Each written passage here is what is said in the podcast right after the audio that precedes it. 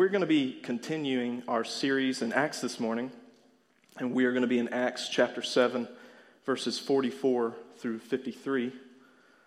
And before we begin, let's go to the Lord in prayer, asking Him, asking him to bless us. Uh, Father, you have unlimited power, you have unlimited knowledge. You are everywhere at once, and yet you've chosen to dwell inside our hearts. Uh, your Son purchased that blessing for us. And so, Lord, help us to be thankful for Jesus, who represents us before you. And he's purchased that with his own blood. And Father, we're grateful for him. Help us to be grateful. I pray this in your Son's name. Amen. All right, so sometimes uh, we get asked, me, Ben, and, and some of the other staff, what's the hardest part about doing ministry in Greenville, North Carolina? And been doing ministry here since 2007. That's when I met Ben. And I'd have to say, our answer is the same pretty much every time. It's probably the transient nature of the city. Very transient. People just come and go.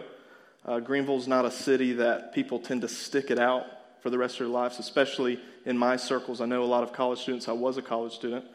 And uh, people come they, and they leave for understandable reasons. Most, most of the time, it's a career or it's a relationship or something like that. And so, uh, in ministry, you make friends, you make a lot of enemies too. Uh, but uh, I've had over the years to had to say goodbye to many, many people, many good friends, close friends, uh, even best friends. And so it's, it's pretty tough. It's pretty tough doing ministry here for that reason. And after your friends leave, and I think this is something that we can all relate to, but after your friends leave, it's never really quite the same. It's hard to uh, stay connected, especially if you're someone like me that's not really good at long distance uh, style relationships. But that's why the truths that we learned this morning, I think, are very comforting. I've had to, I've had to be grounded in this type of understanding to, to stay uh, joyful in the Lord, and it's very comforting. Um, the truth is that God is always present with us. Even if our friends leave, come and go, and there's changes in relationships, He's always there. And so, no matter what, God is with us, and He never leaves us. In fact, Scripture says, Scripture takes us even further. He's not just present with us, He actually dwells inside of us. And so, here's the big idea this morning. If you are a believer in Christ, God's Spirit dwells within you. If you're a believer in Christ, God's Spirit dwells within you. For the last few weeks, uh, we've been studying uh, this character named Stephen, and we were introduced to him in chapter 6 of the book of Acts. And in there, in chapter 6, we see this man, and he comes on the scene, and he's, he's a man that Luke describes as full of grace and biblical wisdom. And he's preaching, and he's doing ministry in Jerusalem. And his preaching creates enemies. A lot of people don't like the things that he has to say. And so a group of men seize him and they bring him before the Jewish leadership. This is another name for the Jewish leadership was the Sanhedrin. This was the same group of men that sent Jesus to the cross. And what these group of men do is they falsely accuse him of being against Moses, of being against God, of being against the law, and of being against the temple. Ultimately, Stephen was accused of being against Judaism. And he's standing here before the court, and if he is to be found guilty, this almost certainly means certain death for Stephen. To put this in perspective, imagine you're standing before uh, the Supreme Court of the United States and you're being charged with treason. Uh, that's the type of position he's in. And so, what Stephen does all throughout chapter 7 is he boldly addresses each of these topics Moses, God, and the law. And he's already addressed that Moses, God, and law.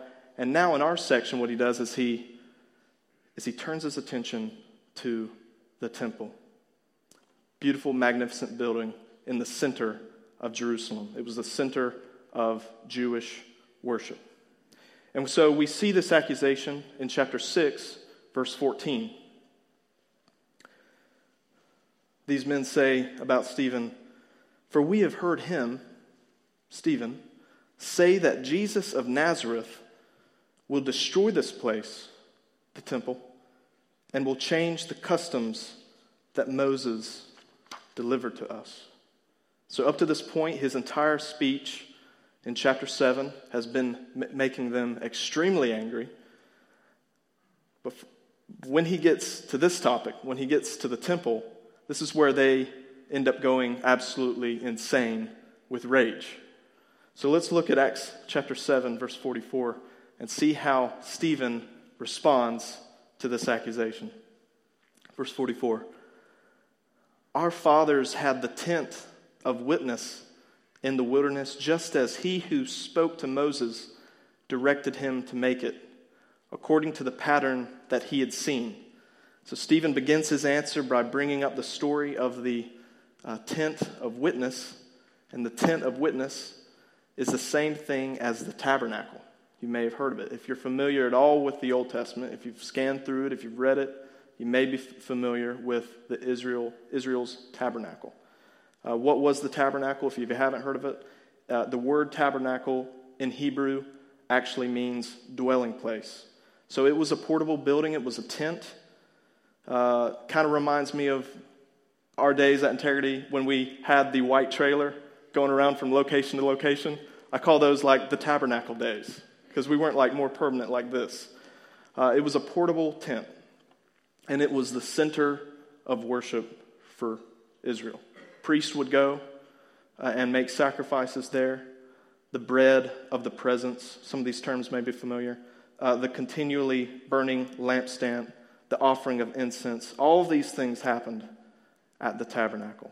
And once a year, uh, Israel's high priest, top of the chain, high priest, highest priest there was, he would enter the Holy of Holies, which was in the middle of the tabernacle. So he'd go inside. He was only able to do it once a year and he would go in there. He had to make sacrifices before he went in there, and he had to go through a long process to be able to cleanse himself before, before going in there. And he would go in the center where God dwelt inside with the Ark of the Covenant. And the Ark of the Covenant, if you've seen Indiana Jones, you've seen that Ark. not, that's not the actual one, but it's sort of similar. And inside that Ark was the Ten Commandments. It was which represented God's law, which represented God's uh, covenant relationship that he had with his people. And so, uh, Israel, people Israel. And so, you, uh, you would not enter this. Not, not, not everyone entered this, it was only the high priest. And you could not enter without sacrifices being made. And so, the important thing about this, about the tabernacle, what Stephen is, and the point that Stephen is trying to make, is he's saying the tabernacle was God's idea. The tabernacle was God's idea. And that's going to be important to remember as we move on through Stephen's argument. And so, God, it was God who gave uh, Moses instructions on how to build it. Let's, let's continue with verses 45 through 47. Verse 45 Our fathers, in turn, brought it the tabernacle, in with Joshua when they dispossessed the nations that God drove out before our fathers. So, so it was until the days of David, who found favor in the sight of God and asked to find a dwelling place for the God of Jacob. But it was Solomon who built a house for him. So the story goes like this After God saved Israel from Egypt, brought them out of their captivity. They wandered the wilderness for 40 years. So they take the tabernacle with them, place to place. And when they finally conquer the land, Israel, the land of Israel that God gave them, uh, they continued to use this tabernacle up until the days of David. So when David becomes king, after Saul, he lives, he builds for himself, he lives in this magnificent castle. It was a beautiful castle built for a king like David. And David grew discontent because here he is living in a castle, uh, and, and God, he, in his mind, God is dwelling in this tent. Uh, so it's like we're here, but still over, God's still in, at Wahl-Coates Elementary. I don't know if, if you guys were still some of you guys went there. And so he was not happy that his house was nicer than the Lord's. And so David goes to Nathan, a very prominent prophet during that time, and he, he, he comes with the idea Nathan, I want to build God a temple.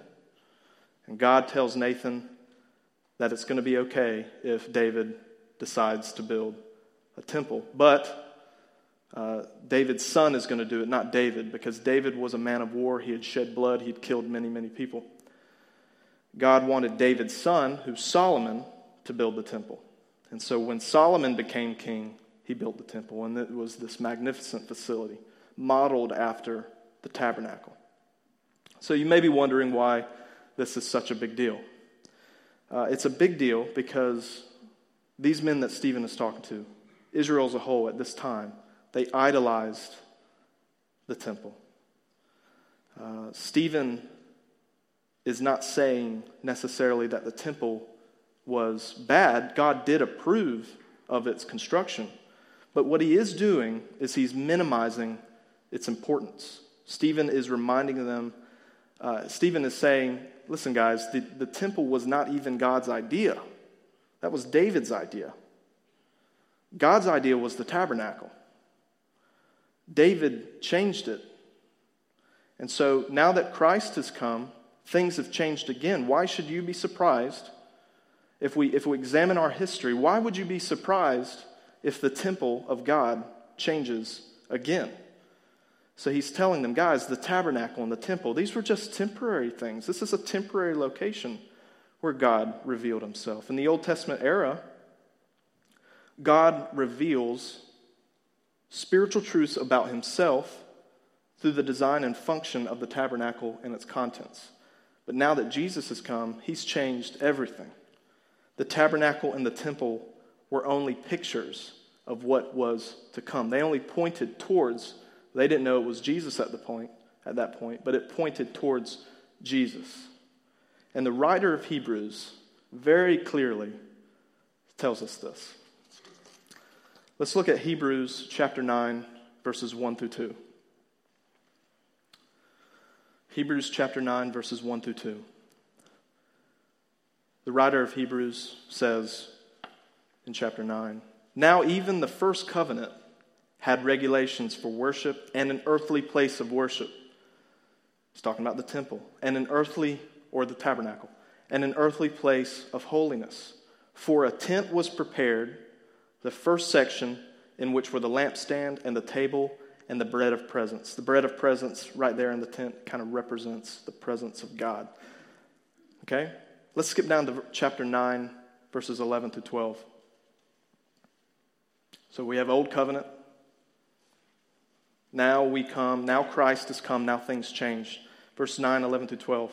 Chapter 9, verses 11 to 12. But when Christ appeared as a high priest, of the good things that have come, then through the greater and more perfect tent, not made with hands, that is, not of this creation, he entered once for all into the holy places, not by means of blood of the goats and the calves, but by means of his own blood, thus securing an eternal redemption. And then finally, chapter 9, verse 24. For Christ has entered not into holy places made with hands, which are copies of the true things, but into heaven itself, now to appear in the presence of God on our behalf, on his people. So the tabernacle was a copy, it was a picture, it represented heaven, it represented God's presence. And God is absolutely holy. Uh, he is good.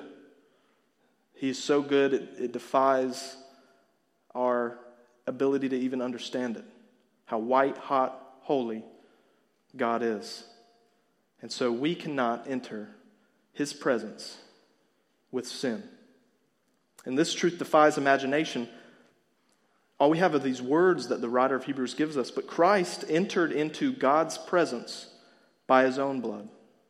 He took on our sin and died, became the sacrifice, entered into God's present, presence to represent us before the Father so that our sins could be forgiven. He shed his blood for our forgiveness. And now, because Jesus has secured for us eternal redemption, we as individuals and as a community are the dwelling place of God. Let me repeat that. We as individuals and as a community are now the dwelling place of God. The tabernacle and temple only function as pictures. And in fact, the Apostle Paul calls us, believers, temples of the Holy Spirit. 1 Corinthians chapter 6, verses 19 to 20 says this. This is Paul speaking. Or do you not know that your body is a temple of the Holy Spirit within you, whom you have from God? You are not your own, for you were bought with a price. So glorify God in your body. And understanding this truth makes Stephen's next point even more amazing. Uh, let's look at verses 48 through 50. And he's quoting the prophet Isaiah here. And he says this Yet the Most High does not dwell in houses made by hands, as the prophet says, Heaven is my throne, and the earth is my footstool. What kind of house will you build for me? Says the Lord. Or what is the place of my rest? Did not my hands make all these things? So, what Stephen is doing, he's, he's reminding them about the eternal, unlimited uh, power of God. God is unlimited. Uh, nothing can stop him from doing what he wants to do. Uh, God is present everywhere at once, God is omnipresent. God possesses all knowledge. There is nothing hidden from God. God is light. God is too big to be contained in a building like the temple, which is what these men believed. And you're, you're, you're putting God, you're, you're trying to contain him in this temple, and he's, he's simply too big for that.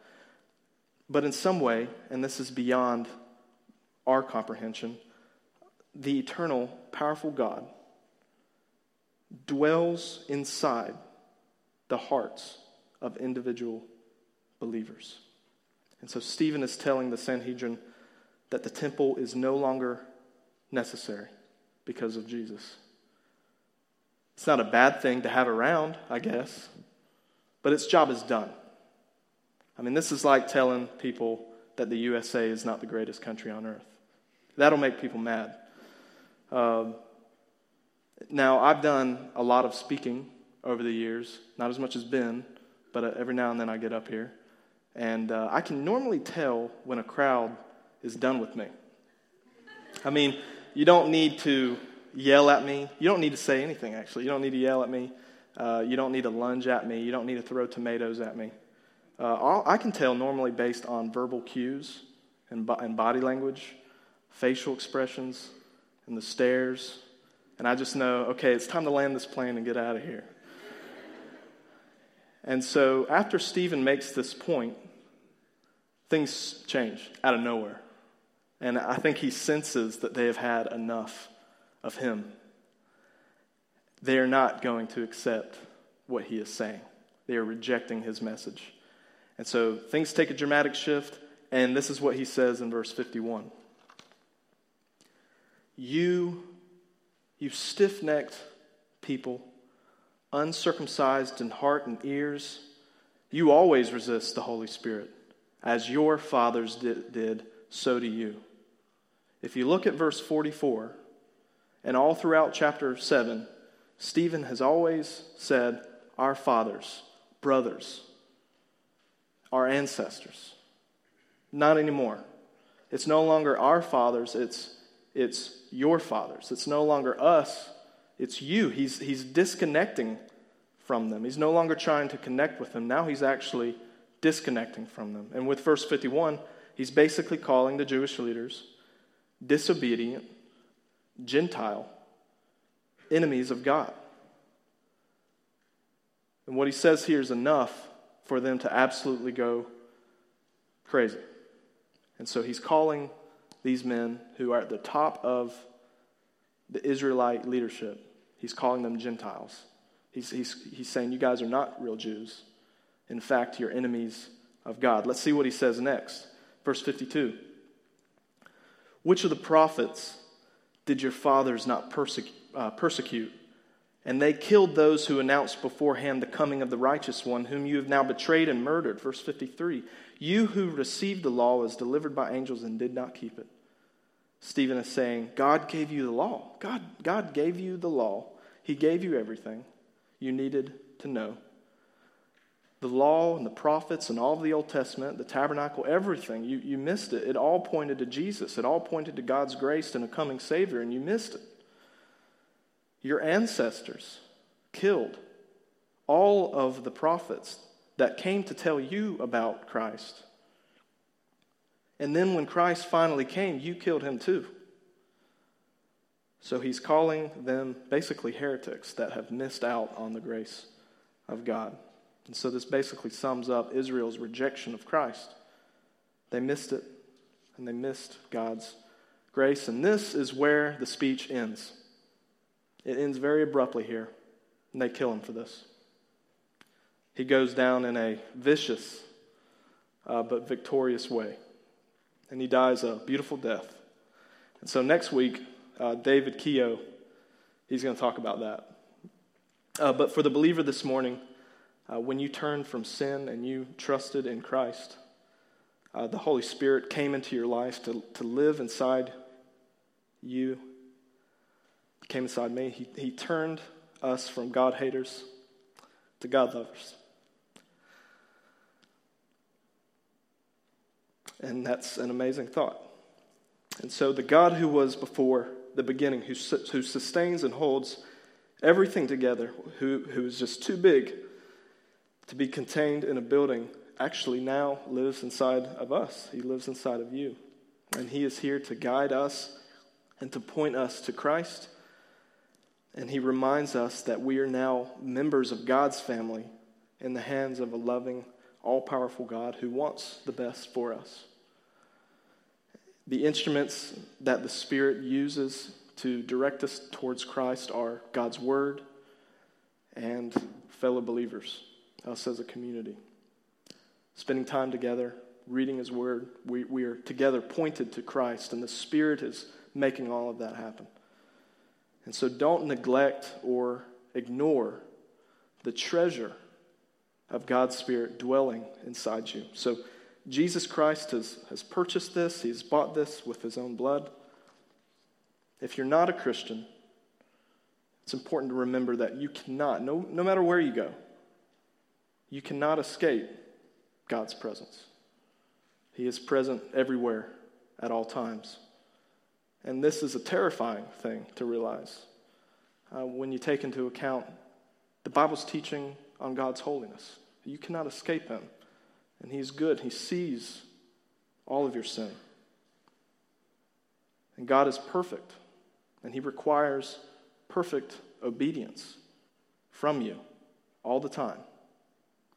It only took one sin for God to damn all humanity to hell.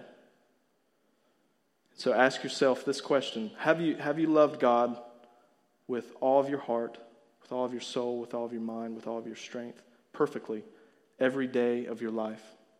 And you may say, Of course I have. Not. That's impossible. Yeah, it is impossible. It's impossible for you to do that. But it was not impossible for Christ. He lived a perfect life and died the death that you deserve to die. And so I stand before you guys today, an imperfect man, but in, in God's sight, uh, perfect because of what Jesus did for me. And so Jesus has purchased forgiveness of sins. And it can be yours if you but turn from your sin, you put your hope and your trust in Christ. So don't be stiff necked and don't resist the Holy Spirit. Uh, don't miss this. Don't be like these men who rejected Christ.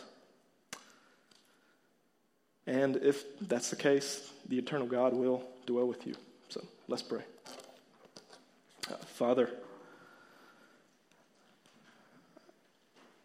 We come before you in the name of your Son, Jesus. We're grateful for him, our Lord and Savior, who went before us, who uh, took on our sin and sacrificed his own life before you so that we could be forgiven of our sins. And instead of a